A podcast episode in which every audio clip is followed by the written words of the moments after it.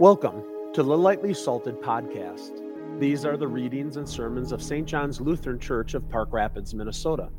They are offered so that the Word of God would shape and strengthen you to be what He calls you to be salt and light.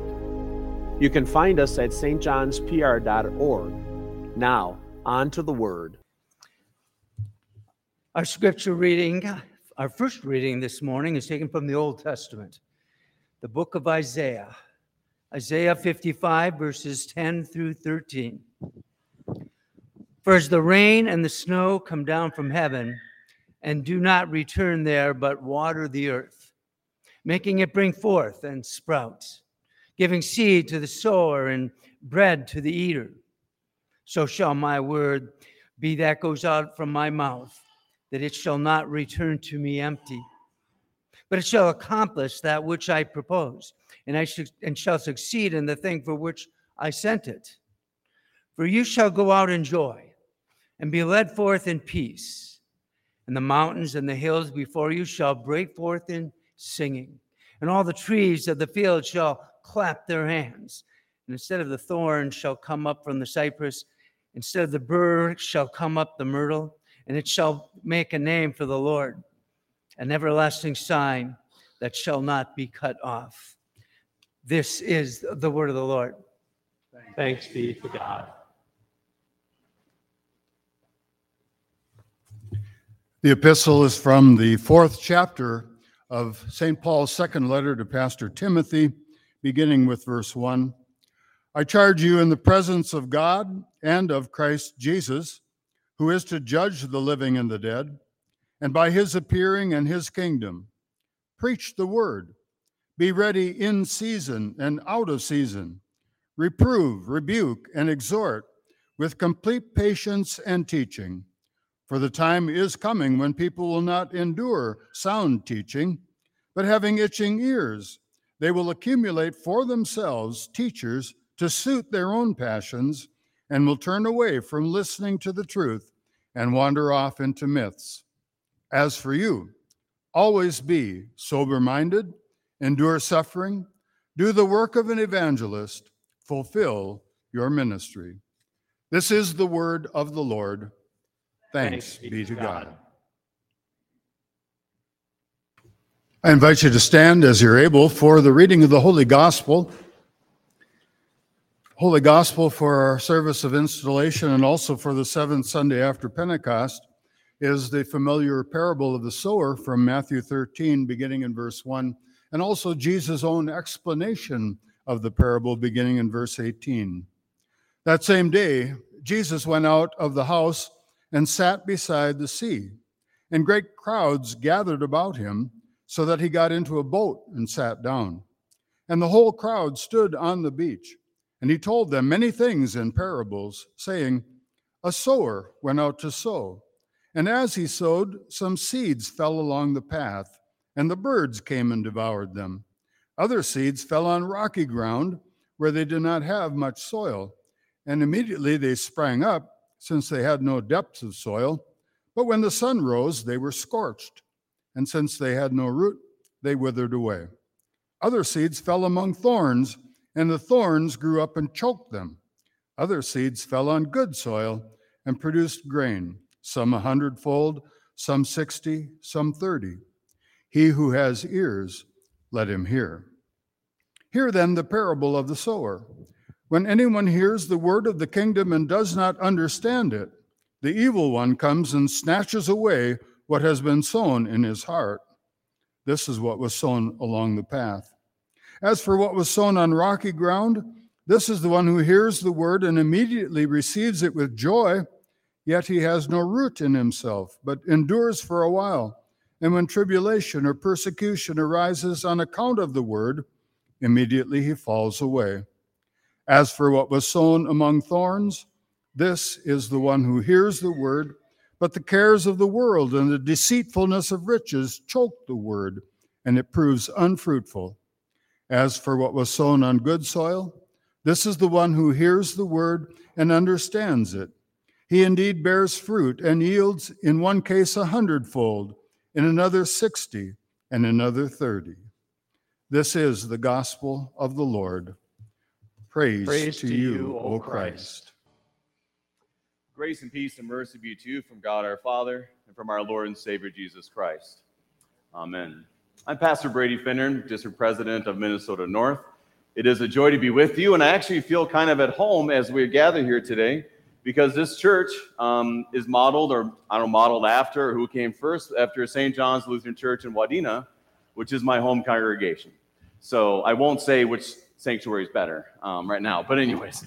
But it's a joy to be with you as it really is a moment when you gather together for an installation of a new pastor um, where first of all you saw the, the process i saw the process as i met with you in the pre-call meeting you know almost a year ago maybe a little bit less than that that you're able to see you pray to the lord of the harvest as he promises as jesus tells us to do in matthew chapter 7 and through that the lord heard your prayers and answered those prayers by bringing pastor tad berg to your congregation and so as we gather here today it is important that we remember that God is the one who drives this, God is the one who blesses us, and the Lord is the one who will always be with us. So he comes to us from North Dakota, a long ways away. He probably, now are you an NDSU or UND fan? NDSU the whole way. Very good. I was not expecting that as we we're here. But, anyways, so you definitely have green. The question is do you have orange for Park Rapids? No, he does not. And black, sorry, and black as well. You do not have it? Well, now this is a calling from the Lord for all of you to help your new pastor.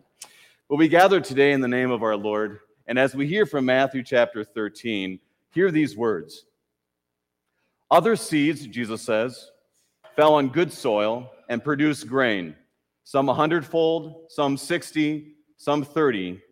He who has ears, let him hear. Let us pray. Lord God, Heavenly Father, as we gather around your throne today and as we gather in your house, we gather in knowing full well that your word is truth, and so fill our hearts with that truth. Guide and direct us always back to Jesus, but also today we gather today to be, be strengthened with our burdens, to be strengthened to serve you faithfully, and especially we lay at your feet Pastor Berg as he begins his time in this congregation for him as a pastor, but also all of us together as a priesthood of all believers, that we will gather in your name and that we will give you all the glory. May the words of my mouth, meditations of my heart be pleasing to you, my rock and my redeemer. Amen.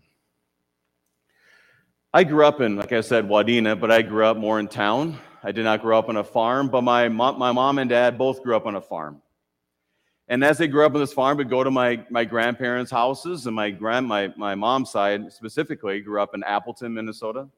And when I was starting college, I went to go visit my uncle. And while I was there talking with him, my whole family, we were talking outside with my uncle, who still farmed at the time.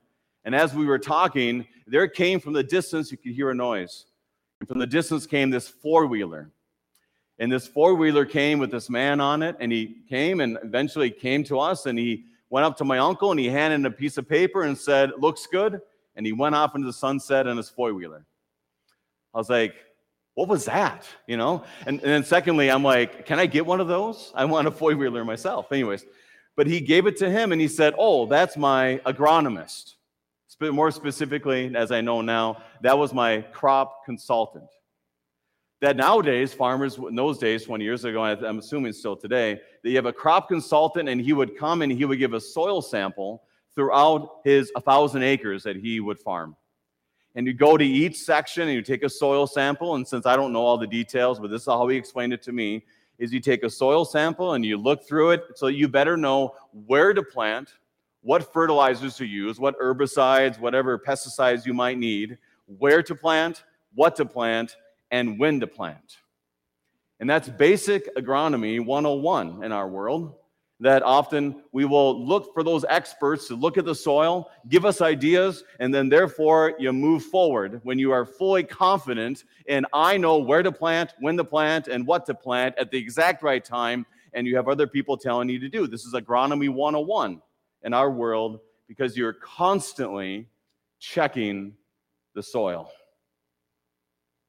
Agronomy 101 in God's kingdom, however, is completely different.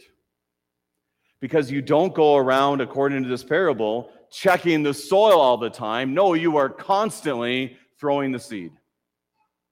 When we look at this parable, it's one of the beauties of parables. Is a parable really, as I've heard it best defined in my mind at least, is that a parable tells you a story and it shows you how God's reign is in his kingdom. How God operates, which sometimes, most often, is different than how we operate. For you have the sower, and the sower is a bad farmer. Because what does the farmer do? The sower, what does he do? He takes out the seed and he throws it everywhere. Doesn't matter. And we know the sower in, in here to be Jesus.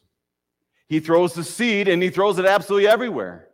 And we know that seed to be the word of God. For this seed he throws, that he throws it even on a path. And what, I mean, what would you do if a farmer nearby or somewhere you go is sitting there throwing seed, corn seed, whatever it might be, on the road? What would you think of that guy? He's nuts. He's lost it. But here is a sower throws the word on, falls on the path. And those who don't, those are the ones who don't hear it, and, and uh, the devil takes it away. Sometimes that word would fall upon um, uh, on rocky ground. And that rocky ground, sometimes people would grab a hold and they quickly believe, and that it grows quickly, but it has no root, so therefore it dies. And he also throws that um, among the thorns. And he throws it in the thorns, and this, imagine the big piles right now, this time of year, you see a lot of these around the area and you throw it among there and you think, oh, it might happen, but then he gets choked out. And that reminds us of those who have heard the word of God and they get choked out by tragedy. They get choked out by busyness. They get choked out from all of that and they walk away. And sometimes the word, it falls on good soil. A quarter of the time, it lands on that good soil and it produces and it produces and it produces. And Jesus says at the end, He who has ears, let him hear. Basically, he's saying, listen up. He's telling this parable to all the people that were listening to, to him. Listen up, he says. Listen up. For we see this in our own lives. You've seen those moments where no matter how many times a person hears the word of God, they never believe. We have those people in our families. We have more than we want to admit in our lives. And those are moments you hear that and it just pains us. Sometimes will lead us to um, um, saying it's somebody else's fault. We'll blame God. We'll blame others. But no matter how much you preach that word, they don't listen. There's other times you'll see somebody and you hear the word of God and they come to church and they're all excited for everything that's going on. But then they disappear. They become part of your inactive list. And then you hear others who have been around for a long time. They've grown in the faith, they've been in the faith, and then things happen. Busyness of life, we see this quite often nowadays. You're busy with, with sports for your kids, or you're busy with your job, or you're busy because of something else, or you are you are overwhelmed by tragedy. I had one of our beloved members when I served 12 years at Messiah and Sartell, never missed church, almost never did his whole his whole time since he was baptized as an adult, 25 years. He lost his parents, he lost his in-laws, he lost his his uh, wife, and he lost one of his sons, all within five years. And so he tells me, Pastor, right now, me and God are not in a good speaking relationship. You hear this all the time, and it pains us because once again, we think, what can I do? How can I fix this? What should I do? But then there's times where I see this all as I go around the 197 congregations in the Minnesota North District, is you'll see people, you'll say, How long you been at this church? They said, Since I was born. And I don't then ask, Well, way, how old are you? And I've learned that. You don't ask that. But one, one guy said, I'm 80, I've been here 85 years. And then I asked, Well, how old are you then? he said, 85. Always there, always coming, always receiving. And there's also times when we look at this parable, and you and I have been at a different, different place in this parable. For there's times I didn't want to hear the word of God. There's times you haven't either. There's times that sometimes that, that things in the world kind of come upon you, you get busy, and you kind of forget about God's grace. And there are times that you're real excited. There's times you're not. And then there's times where you feel like you really are bearing fruit. All of this, Jesus shows us the reality of this life, the reality of who we are, the reality of the church. Which is why it always amazes me as we gather here today that we begin a new chapter in St. John's Lutheran Church. Since 1908, you have been here in this community preaching the Word of God, that it is God's people, 1908, who threw the Word of God out there, and this is what grew. We don't always know why. We could say it was because a bunch of Germans got together. We could say um, maybe there's some Finns in the midst of them. We don't want to admit that, but maybe that happened. Um, but that's what happened, and God brought all the people together. For the focus of this parable is not to constantly check the soil, which is what we usually will do. Well, is that the right kind of person?